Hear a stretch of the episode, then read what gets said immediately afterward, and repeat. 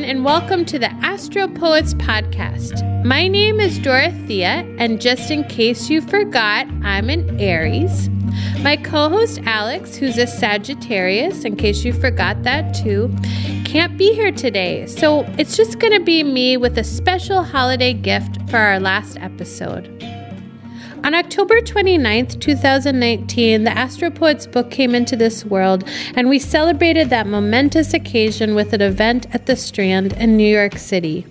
So today, you're going to be listening to a recording from that event. Alex and I read a section from the book on each sign and made so many jokes along the way that I hope people thought were funny then, and I especially hope you'll think is funny now. We hope anyone who wasn't able to be there will enjoy hearing this episode and getting a peek into the astrological magic. We started this series by going through the signs, and now we're coming full circle, just like the karmic wheel. So stay tuned and hope you enjoy the episode.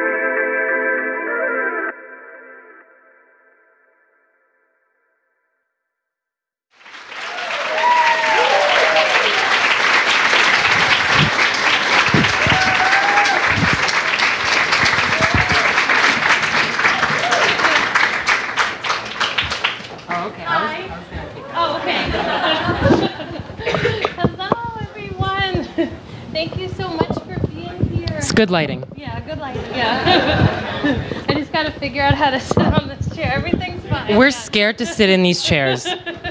We practice backstage. Oh my god. I thought I'd be dramatic and just say, oh my god, at the beginning. Um, this is really surreal for us. We're super happy that we're here, but we're actually happier that you're here. So we just want to say thank you um, at the top before we start talking because we won't stop talking when we start talking. Yeah, thank you. I mean, it's almost the three year anniversary of when we started our Twitter. Um, and so, thank you so much for uh, following us. Um, it was something we started without a plan, like most things we do. Like this reading. Yeah, like this reading. And, um, and uh, thank you for coming along and for being here tonight. It means so much to us. Yeah, um, yeah. Clap for yourselves, please. I really am surprised anyone showed up. So I'm just looking at all of you just to make sure you're real. Um, so what we're gonna do is um, we're gonna take you sort of through the karmic wheel of um, the book, really, which the book is sort of based on the karmic wheel. We're going to go through every sign. We're going to give you a little bit of a sample of the chapters. Some are going to be shorter excerpts, some are going to be longer. I'm so sorry Virgo's shorter, but we thought we would I feel a lot of pent up anxiety around Virgos. I don't want to offend any Virgo here. I'm really scared. Yeah, we, and we know sometimes we can be mean to certain signs, but we love you all. We're just trying to make you laugh. So I hope you know that, yeah, especially when you read this book. You might get even Well- madder at us than you already are potentially. Yeah, basically. Yeah. Right. So we're going to read a little excerpt from each chapter. Um, and there's also poems in here that we wrote for each sign. We really hope that you guys like those the most. We like, I mean, we're poets. So we're sort of, prose is kind of our, um, our weird river that we swim in. I definitely found it really difficult to write sentences and complete thoughts. And, the- and before you start, I just want to say, yeah, each chapter has different sections. So there's like an intro, and like the sign is a lover, sign is a friend, um, what's like to text with the sign, uh, the sign like as a kind of imagination. Um, so, so you know, we'll say which section we're reading from when we read from it. Yeah, so um, I'm just gonna start and read maybe like a few paragraphs from the Sag uh, chapter, and um, it prominently features Britney Spears, who is probably the Sagittarius queen, the Sagittarius mother of us all, and we love quitting things, we love breaking things, we like drama constantly, but like that we make. Yeah. Not that we Definitely, participate in. definitely, yeah. So the I don't. The good things, yeah, we just want you to keep going, but you know, yeah. Uh, how many people here remember where they were when Britney Spears shaved her head? The, the, the biggest thing that's happened in our culture. um, really gave me the courage to, you know, become a poet. Truly. I thought if she could shave her head and say fuck you to all those people, wow. You know, like the record execs and stuff. Really inspirational moment. So this is where we're gonna start. I'm I'm not single in this um, opening, but I'm single in life. I just want everybody to know that. I've worked really hard to get here, like to be single. I know, so sad, you know. I remember exactly what I was doing when Britney Spears shaved her head, painting my nails black and ignoring my cancer boyfriend. Somehow we lasted through three years of college, and in February of 2007, during our last semester, I was starting to get sick of him. All those texts and cancer check ins, constantly wanting to be reassured about everything, and getting so comfortable in our relationship that he stopped looking hot. True story. so bad when the person you start fucking gets ugly. I would take. Uh, I would have taken that cancer. Just You probably would have. because you like cancers. Yeah, I do. Yeah, they're always beautiful to me. It felt pathetic and needy. I was 22 and it just wasn't going to be my life. He also had this way of suffocating me with plans. On this particular Friday, I didn't want to see him for dinner. Like any Sagittarius, I wanted to go out and flirt. I wanted to be a little selfish and reckless, definitely a Sagittarius mood. Waiting for my nails to dry and staring at my laptop, I saw a photo of Britney Spears with half her head shaved. Immediately, I clicked on the article and saw others. Britney with an umbrella about to smash a car window. Britney holding a pair of clippers and a gray hoodie. She was in some random California hair salon, and everyone around her looked terrified. Not sure if they should be helping her or not. Maybe that's why she more or less had to do it by herself, half laughing while staring in the mirror, half indulging some pit of despair that would grow more and more familiar to me as I got older, like now. Britney Spears was the most famous teenager in American culture. Every straight boy I knew jerked off to her, gay boys idolized her, and girls studied her shamelessly because they wanted to look like her. I remember grocery shopping with my mother sometime in middle school and seeing her David LaChapelle Rolling Stone cover. Britney on a hot pink bedspread and a satin black bra, holding a landline phone in one hand, relic of the 90s, and a purple Teletubby, the gay one, in the other. so important to, to my upbringing. I begged my mother to buy it, and of course she obliged because she probably hoped I was straight, the irony. And on the car ride home, I didn't read a single word of the article. Like, I don't really read journalism ever. I stared at the photos and I decided Britney Spears was a saint. She was a good girl. She was Lolita, she was your gay best friend, and a fantasy too. That was her genius. She was communicating with nearly everyone. Those of us who've grown up with Britney have a fondness for her that borders on parental protection. Even though she was the popular girl, you wanted to help her. You knew something under the surface was deeply wrong. That February incident would lead to an entire summer where the paparazzi would not leave Britney Spears alone. She was seen using a fake British accent at a gas station, crying in public often, and going through countless wigs while wearing sunglasses almost at all times. She suddenly became human, though of course she'd always been, while looking her most surreal. That's the thing about a Sagittarius. We seem larger than life and unapproachable on the outside, but few people will ask if we're okay because we're great entertainers. And so, if you have Sag friends, you know that we're really good at sort of keeping all that shit that's going on, like the fact that we want an umbrella to break things at all times. We're really good at keeping that under the surface. But one day we're gonna snap and shave our heads. They're definitely gonna snap. Yeah. That always- day is not today for me. No, no, it's not today. Yeah. But for Britney, it was in 2007, and you know, she survived, Yeah. right? Yeah. w- Yeah. Sagittarius will always survive. That's true. Yeah. Um, Well, well, I know you wanted to read Cancer. Since Yeah. Okay. So I know that Alex, you know, mentioned this cancer boyfriend. So I'm gonna give you some Ex-boyfriend. ex-boyfriend, whatever. Well, he was a boyfriend at some point, and I'm gonna try turning the pages with this mic too. I don't know what's gonna happen, but um, yeah. So this is. Someone dying? Oh, I hope not. I mean, maybe something exciting's happening. That's why they needed this. Yeah, hopefully it's everything's okay. It's just you know getting some milk or something like that.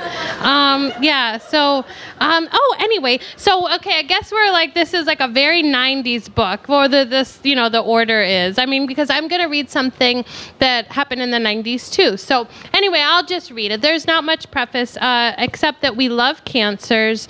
Um, we're we're always obsessed with cancers. We always let cancers completely manipulate us, and we love it. Um, so the royal we somehow. in 1995, on the now vintage channel MTV, there was an interview that outlines perfectly what it means to be a cancer. It's as if it were staged by astrology itself. The video is an interview after a concert between that steady Taurus, Kurt Loder, and Madonna, who we all know is a Leo. When the interview begins, it seems we can expect the banal exchange of 99% of celebrity interviews. Madonna, by then a total American icon, eases quickly and with a sort of leonine glee into non witty banter with Loder. After all, the camera is on her, and what card carrying Leo doesn't want that? What comes next is infamous. As Madonna is speaking, some objects come flying at her head. The camera tilts down and we see Courtney Love. Uh, yeah, she's a cancer. Now throwing her Mac compact and other items from her purse up onto the stage. Do you guys remember that? Or yeah, you're okay. They were like born then. Yeah. they were just they were just being. They were born. like, who's Madonna? no. Kurt Loder. Um, after a few seconds, Kurt Loder, loving the drama and probably also feeling sorry for Courtney because Taurus cancer, um, invites her up on stage with them.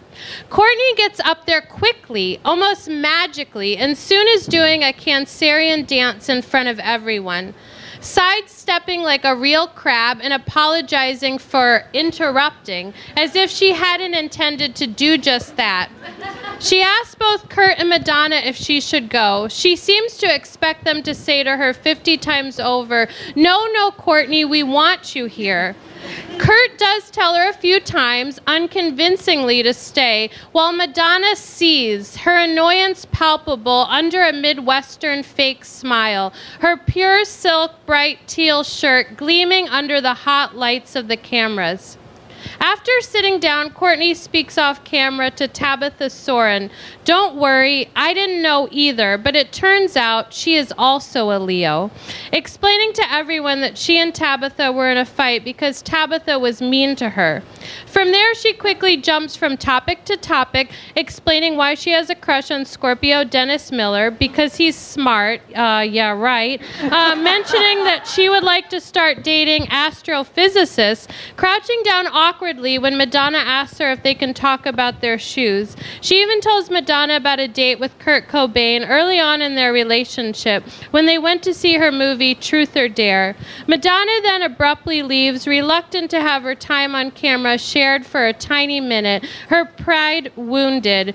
Oh, Madonna, please get over yourself. Watching the exchange is a good crash course on cancer. The video also involves a mention of Courtney's mother opening the first Birkenstock outlet. It really wouldn't be a cancer segment without some mention of mommy. And Courtney having sex with Sagittarian Ted Nugent. okay. I mean, I don't know if that was such a good idea, but anyway, uh, Courtney flashes that classic cancer grin, which appears to contain the full moon lit up for a second. That is until you see the tiny crack where the moonlight seems to spill through years of sadness, regret, and vulnerability, which inform joy so profoundly that the idea of joy might not be exactly the point. Courtney's need for attention to dominate the stage, deceptively similar to Madonna's, is undercut by her need for approval.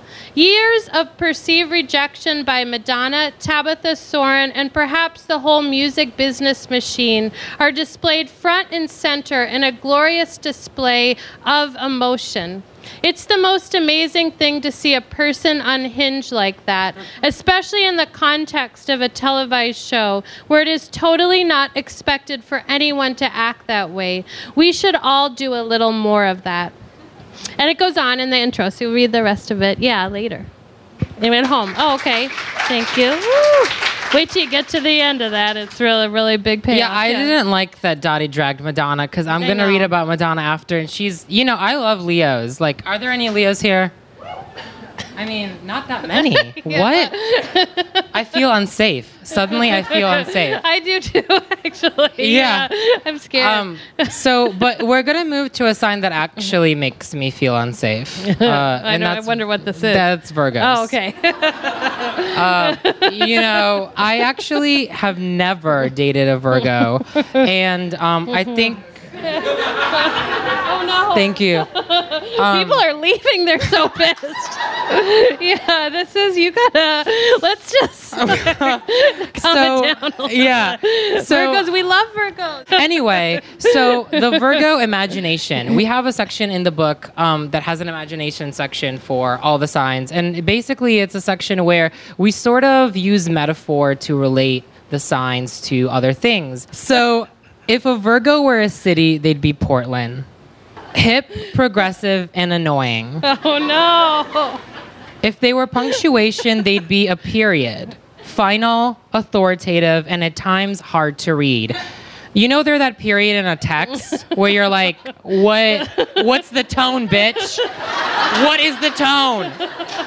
God, I can't. I can't. Type of weather, a long, boring August day. I feel sad now. okay, so Let me do my thing. I have a lot of resentment. Type of sheets, the most expensive linen. Okay, I'm gonna give you that. Probably an oatmeal or perhaps a natural beige. And I know Virgos know the difference between those two shades. Room type, well, they wouldn't be a room at all. They'd be a closet, clean, ordered, and in one dark corner, something sharp resembling a secret. Virgos live in a personal torture chamber. Not a video game or sex dungeon, more like a long hallway with a flickering light and a red door at the end. Beyond it is the world, which very much needs them and runs with great efficiency because of who they are. Most days they make it through the door, some days they don't. Though who are Virgos really? And when's the time they're most Virgo of all? They're actually vast fields of mint in the middle of the afternoon. Their small leaves circling the window, having made their way inside after the rain. Virgos are vintage clocks that can only be repaired by one person in a city of 11 million. They arrive many minutes early, before anyone has opened, and wait long after everyone has left. Virgos are mountains and iron and green tents. Virgos are that one friend who stays up past midnight, watching the fire and watching you sleep, writing something so true in their journal, even they won't look back to read it. Even they are scared of what it says. Virgos are letters in cursive. Virgos are always not getting enough sleep. Virgos are keeping records of all of your records. Virgos are playing records that make you close your eyes and see trees. Virgos are typewriters from the 20s. Virgos are being in your 20s and not loving them because you worry too much. Virgos are luxurious. Virgos are local and organic. Virgos are vintage leather because buying it new makes them feel too much guilt. And guilt is a Virgo run business, and business is what Virgos do well. so go into business, Virgos. We're like, we're here for you, right? Beyonce, Jay Z, just saying. You know who runs that? Beyonce. right? well, yeah, yeah, runs the world. Yeah. the world, yes. We're terrified that, yes, Virgos run the world. um, okay, well, we- we're going to stay with Earth signs. So, who's a Taurus in the room? Okay, yeah. Wait, I'd raise your hands higher. I want to No, see all the yeah, Taurus. yeah, Yes, okay. My favorite earth sign. And um, you know, this is this is part of the section Taurus as a lover. Um, so, uh, but yeah, so let's see. Um, so I'm just going to read yeah, a couple of paragraphs from it. It's about Taurus and possession and how possessive they are. And Taurus is in the room, you know that. Um, so Taurus's need for possession relates to their idea of commitment. They definitely want commitment, and lifelong commitment is their ultimate goal. This is not to say that they don't ever experience their fair share of non monogamous sex. They are creatures of the bodies, um, and they like sex no matter who it's with. They will sleep around if it suits them and if they haven't yet made a commitment to anyone. Once they're in a relationship, they are more open than you might think, especially if the action itself involves feeling good. They understand that we are trapped in these bodies, so we might as well enjoy ourselves. Enjoying themselves is practically their religion, after all. However, if they've committed themselves to a monogamous thing and you, their partner, decide that you can have some random sex, or worse yet, be into anyone else, then you might need to also be ready to sign the divorce papers. They may be slow to make up their mind, but once they have locked the door of the house with you in it, then you damn well better be happy about it.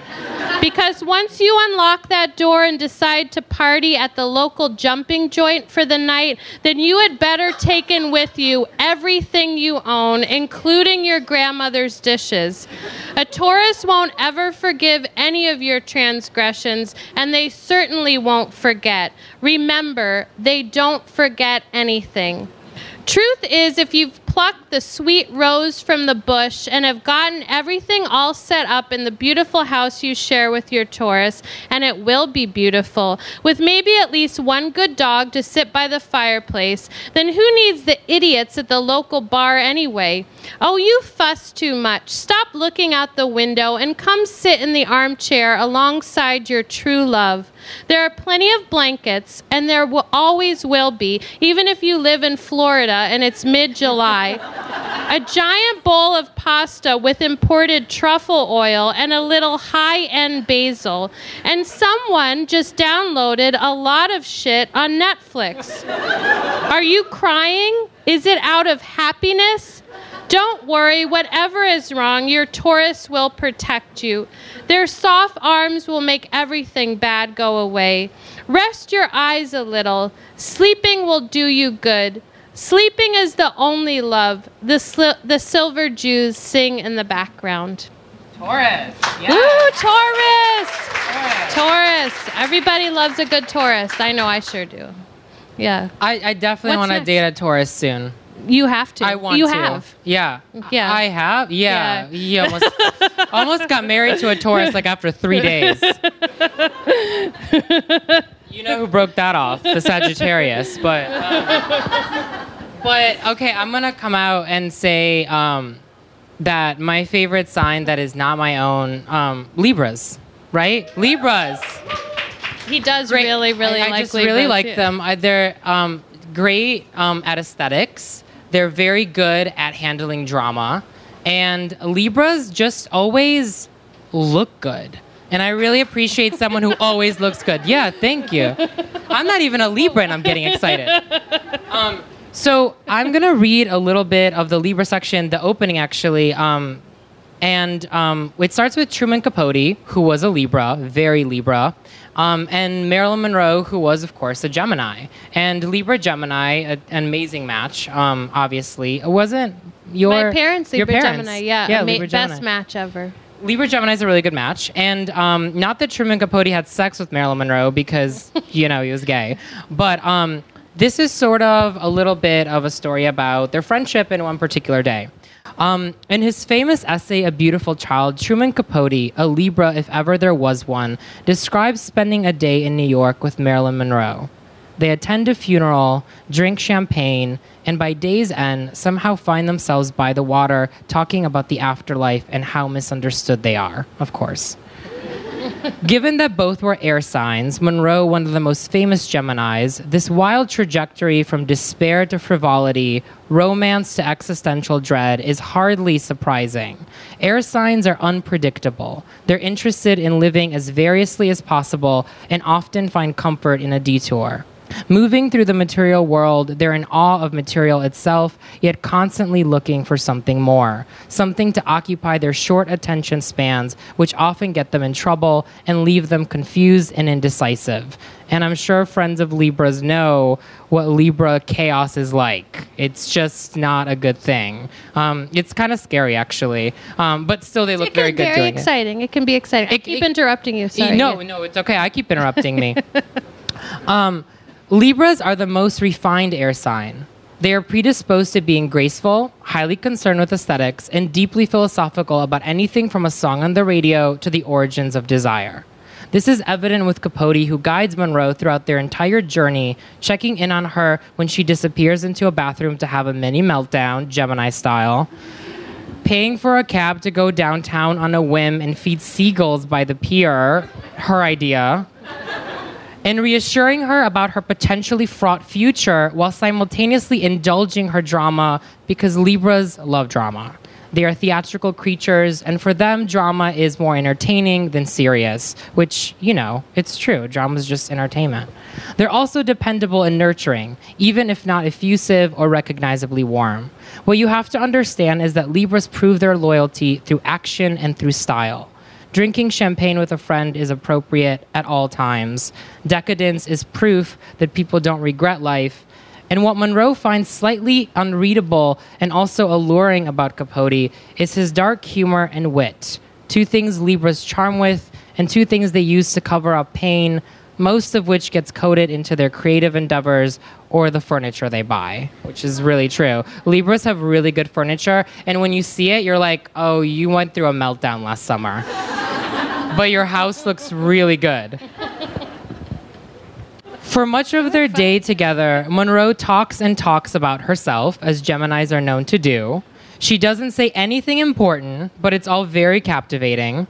And while Capote often interrupts her with a joke or some provocative observation about her love life, he chooses not to reveal anything personal about himself or let her in on the fact that he knows she's sleeping with Arthur Miller, who, you know, is another Libra, of course.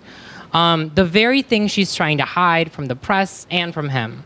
Capote leaves the spotlight on her. He studies her, coming off guarded but polite. This is one way of saying that Libras do not need to be the center of attention.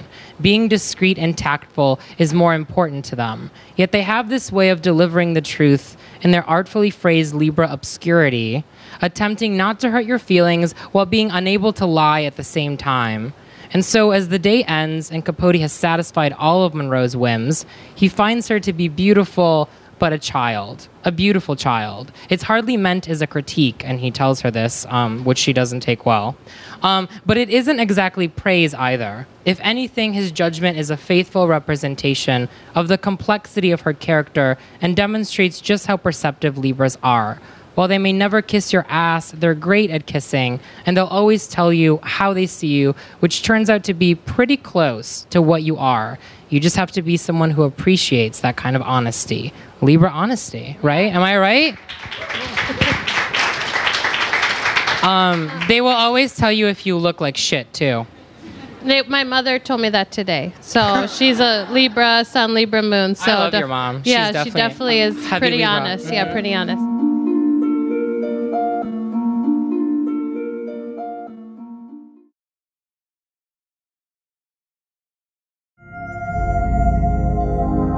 Yeah, so okay, so in the book we have sections on texting and then we have sample text messages, which I think there are some like on the back, maybe, I don't know, but they're in the book. So if you have the book, doesn't matter if they're in the back because you can just flip to them. Um, but anyway, so I thought I'd read Gemini text, um, and you're kind of just going to read it like a play, like the characters. So I hope this is going to make sense, and you know, you just go with me. But okay, so um, Brave of you.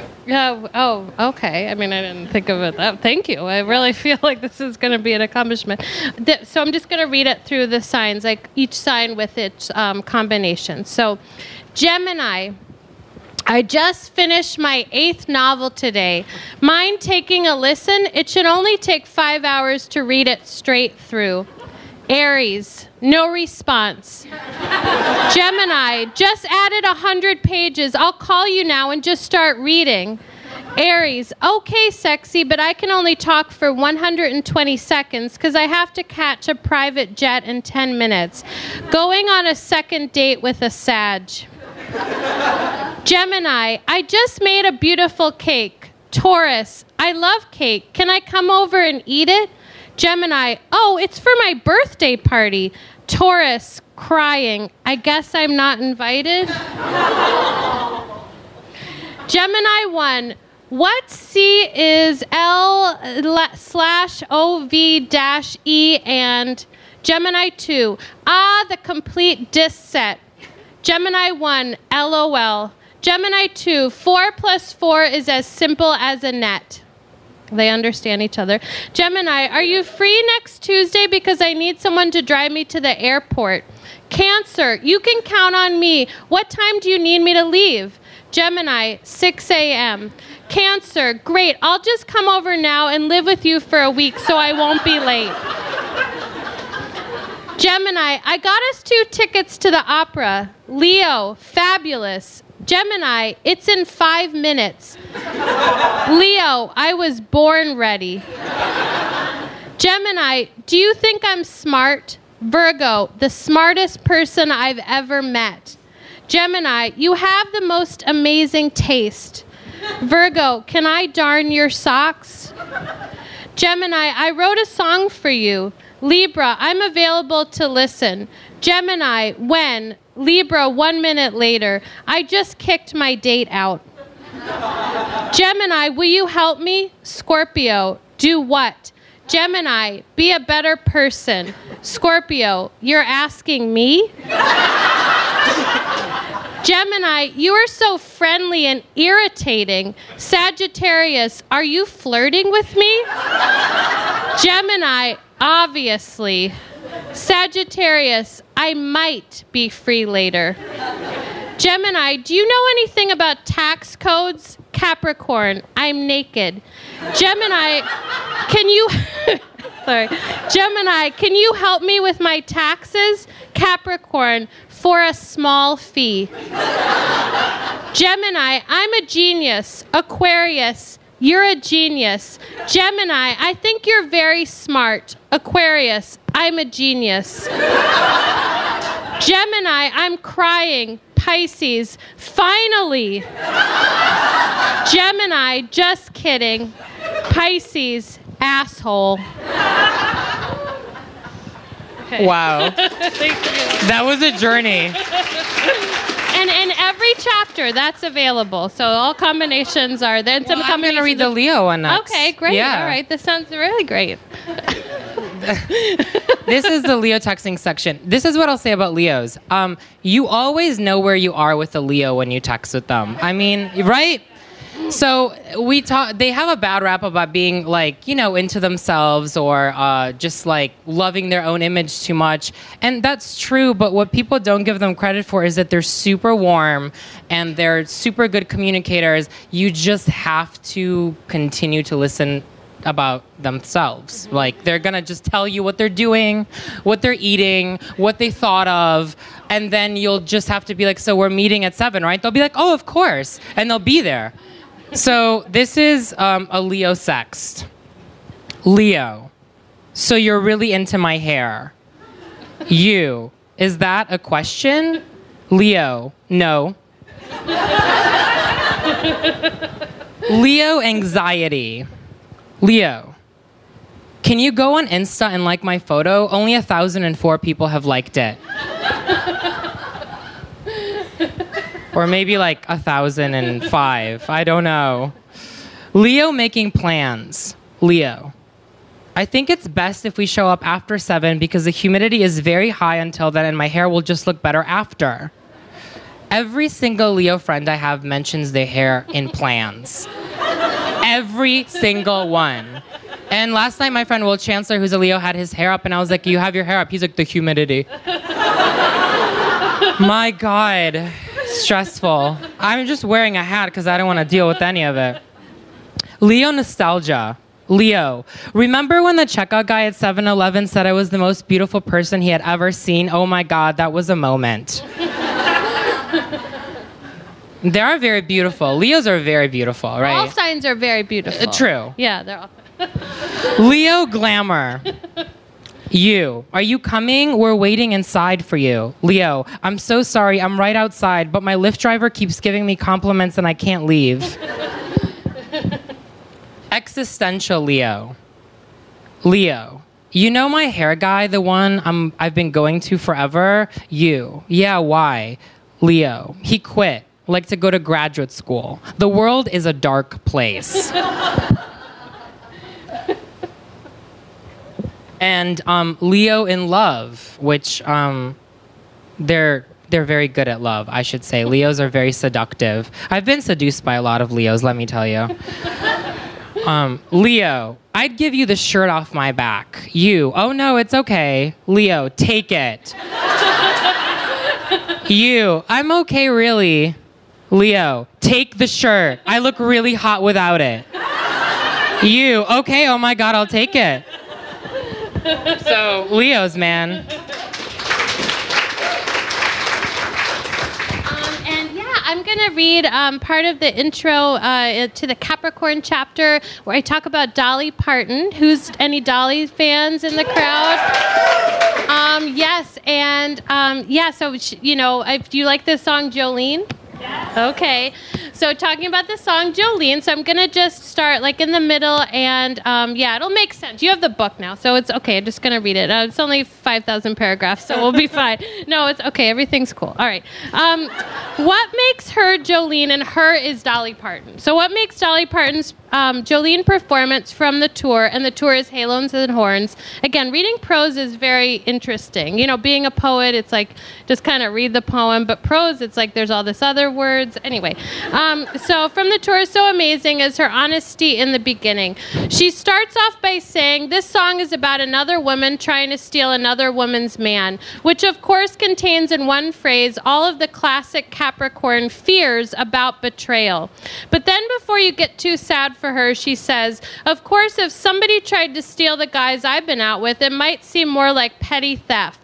The crowd then roars as her self deprecating nature is both disarming and funny. It charms the audience into a sense that the Capricorn will always insult themselves before they insult anyone else. They might be right, but what they probably don't realize just yet is that this is part of a Capricorn's trap to conquer any competitor entirely. In the show, Dolly goes on to explain anyway, this song about an old redheaded gal who tried to steal my husband when we first got married.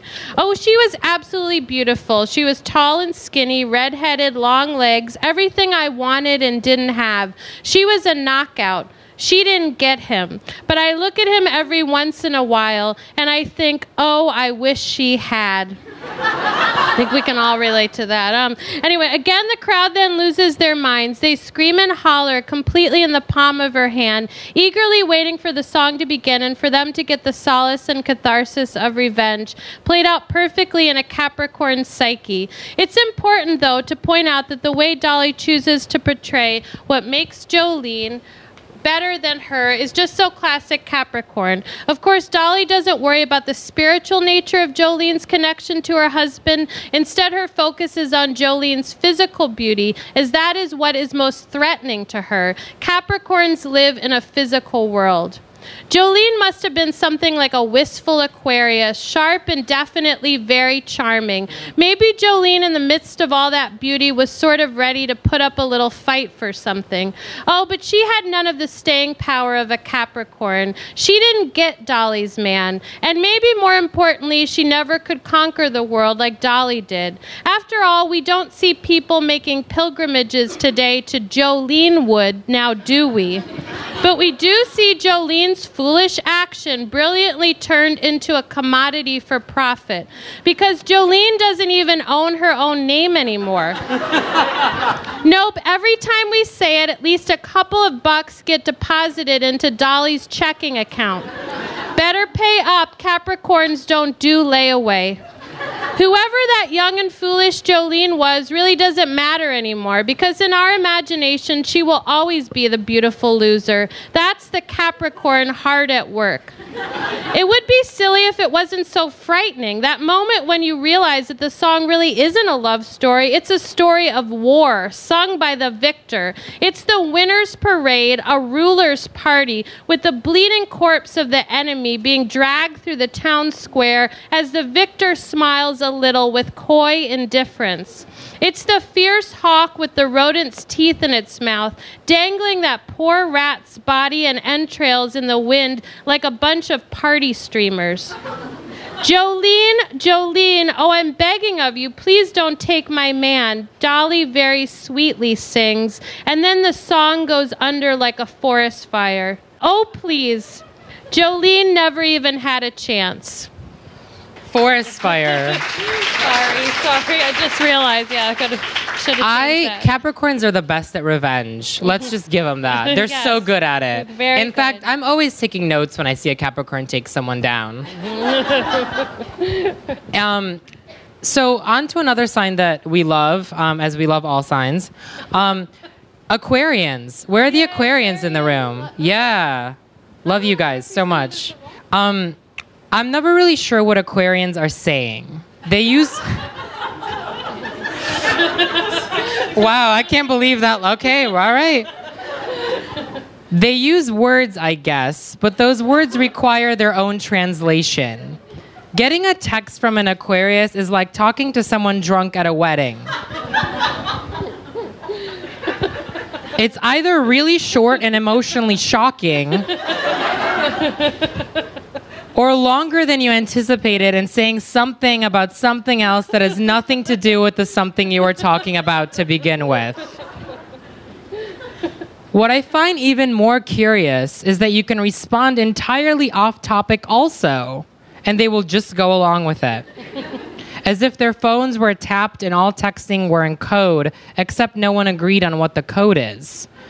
Given all this, Aquarians are actually quite good at making plans and following through. You just have to text in Middle English or French and maybe bark.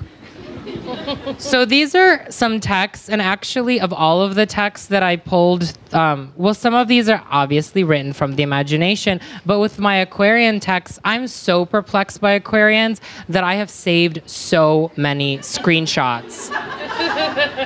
And I dated an Aquarius for, uh, this is a very long time for me, like three months. and some of these are from him. Um, God bless him. Aquarius sext. Aquarius.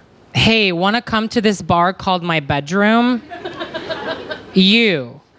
Um, Aquarius. The stars remind me of the way you do your hair in winter surrounded by dead trees. That's really sexy. Wouldn't you go over to his house? Yeah. I would have after the first one, but you know, bark on my bedroom. I wouldn't have been waiting for the trees. I'd be like, ring, ring. Aquarius check in. You. Hey, what's up? How's everything? Aquarius. Just thinking about how King Lear is basically modern life and also how Crystal Pepsi was a thing in the 90s. Taco emoji. right? Like, what does it have to do with anything? Aquarius making plans. Aquarius. Can't wait to see you at 7:47 tomorrow night by that sculpture we both like. You. Yeah.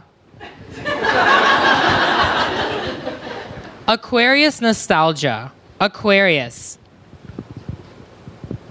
Okay, I just want to say about this text. I actually got this text from the guy that I was talking about, but since I'm a Sagittarius and I clear text constantly, this is really bad. Forgive me. I hadn't put his name in my phone ever. So he was just a number. And I cleared the number, and so when I got this text, I didn't know it was him. So, um, you'll get this when you see the text. Aquarius nostalgia. Aquarius. I just miss how everything was in the beginning. You. What beginning? Aquarius. You know, like the beginning of time.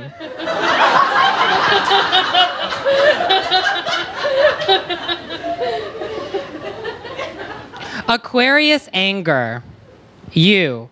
Are you mad about something or Aquarius? Silence. You. Okay, we don't have to talk about it. Aquarius. If we wanted to talk about it and if I was mad, we should pick the right place where we could, you know, talk about it. Should we go see a movie?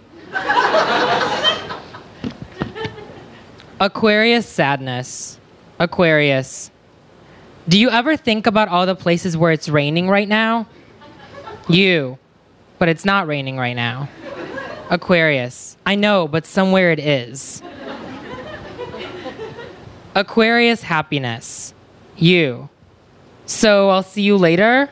Aquarius. Yeah, bring whoever you want. I've invited some people I know from college, high school, kindergarten, and the hospital where I was born. And that's that for Aquarius. We love you. Oh, we love Aquarians. Yeah. Should read some more text section. So uh, yeah, because I'm gonna do Aries next. Yeah. Okay. Yes. I mean, should I should I read Aries text or like another thing? Or you you would like the text, right? I hope. Okay. All right. I'll read these. So here's two Aries to start. Aries one. Happy birthday! Four exclamation points. Aries 2, happy birthday, four exclamation points. Aries 1, I love you, six exclamation points. Aries 2, talk to you next year, six exclamation points. That's really me with my Aries. Aries, what are you doing now? Taurus, sleeping. Aries, want to come over? Taurus, is 10 hours from now okay? Aries, I think you are so cute.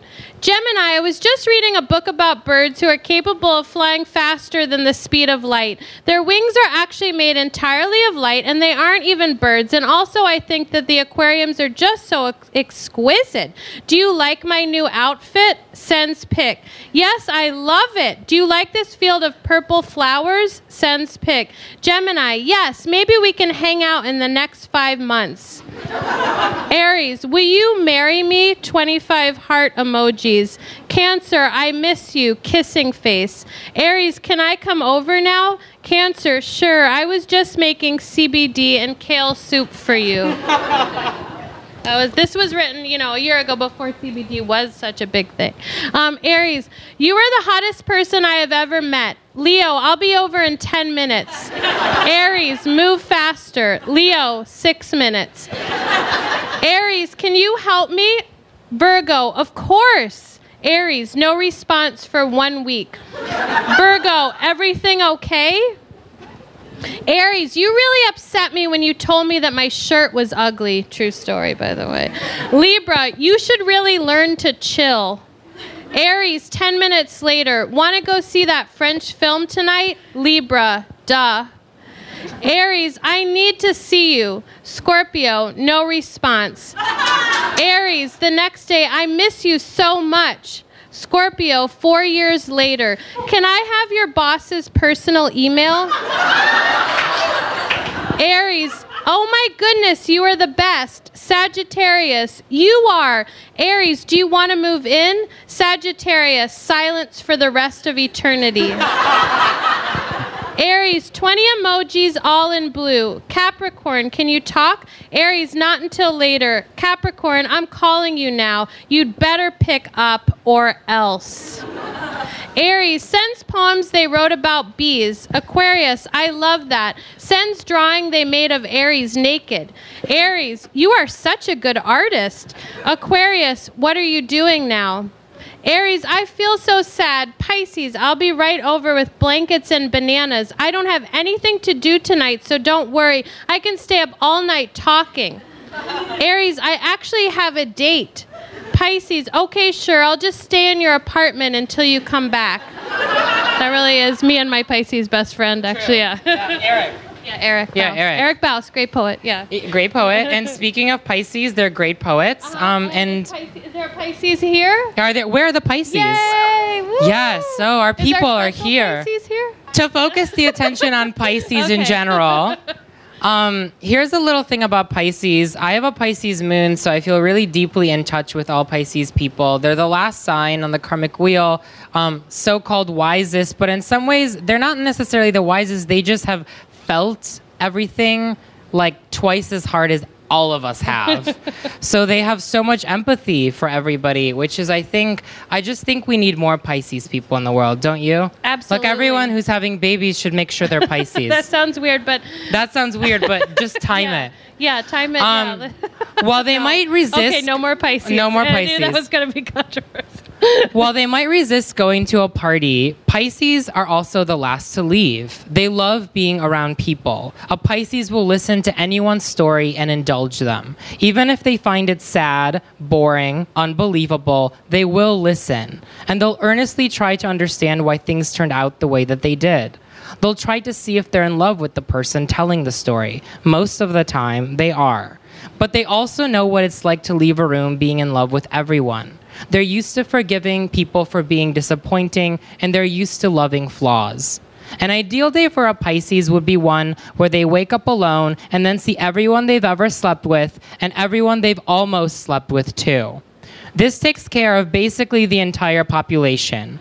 But what you need to know is they'd rather go to bed alone. That is because sex is not the most important thing to a Pisces. They don't consider it the greatest intimacy. For a Pisces, the greatest romance is friendship.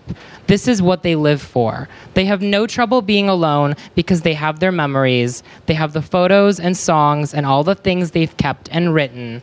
Scrapbooks are for Pisces, and a Pisces is a scrapbook, which is very true, right? Um, I think that all of my Pisces friends send me. Um, like memory texts the most out of anyone. They're like, Do you remember when we did this photo, song that was playing, just like everything that was happening? And you're like, How does this person live in the world? How do they survive the day? But then they're the they're the person that helps you survive the day because yeah. they're constantly reminding you of things. So um, we love Pisces, and I think we're gonna go to a very controversial and the last sign, which is Scorpio. And I think I think because I'm just looking at the time. I mean, I think I might just read the Scorpio poem. The Scorpio poem because we were going to do this anyway at the end, um, and because our book is a Scorpio, was born yesterday, and yes, and Scorpio is a woo, yeah, happy birthday to the book. Well, I guess actually happy one day old. I don't know how you do with books. It's always a little confusing, but anyway, um, so we thought we'd read the the Scorpio poem just to kind of end it off, and um, so here you go. I, the Scorpio is like I love Scorpios. By the any Scorpios in the house? Yeah, yay! Woo! We got lots of them here. Okay, okay. The square. okay, Alex feels the same way. Yeah, yeah, you do. I'm yeah, scared. Yeah. uh, uh, the Scorpio, a poem. A wild acre of entirely palm trees, blown over by rain. No, rain only falls. The wind makes sheets of invisible momentum. Do you mean that the entire landscape was flooded with debris?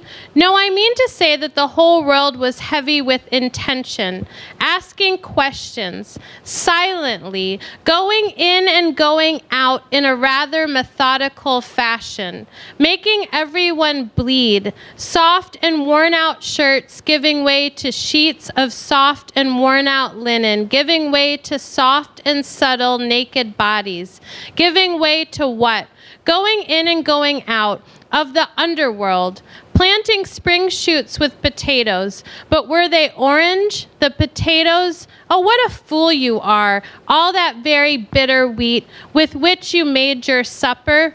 No, but what about the wild rush? What about all of those things you promised to the moon? Oh, forget everything. You won't, but oh, go on. Live life as you wish without me. So that's Scorpio poem. Yeah.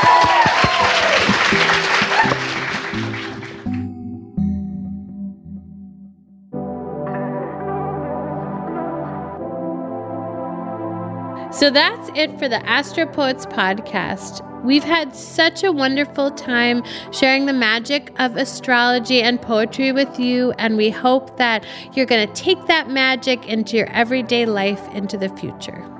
To all of our loyal listeners out there, we've loved being a small part of your everyday. We appreciate all the love and support that you've shown us. We hope we're going to see you again, hopefully on Twitter, where you can tweet us at Poet Astrologers. You can also get our book, Astro Poets Your Guides to the Zodiac, by going to astropoetsbook.com or by using the link in our show notes. This podcast is hosted by me, Dorothea Lasky, and my co host, Alex Dimitrov. It's produced by Becky Celestina. For more information about Macmillan's other shows, go to macmillanpodcast.com. That's M A C M I L L A N podcast.com. Thanks for listening. We will see you on the airwaves.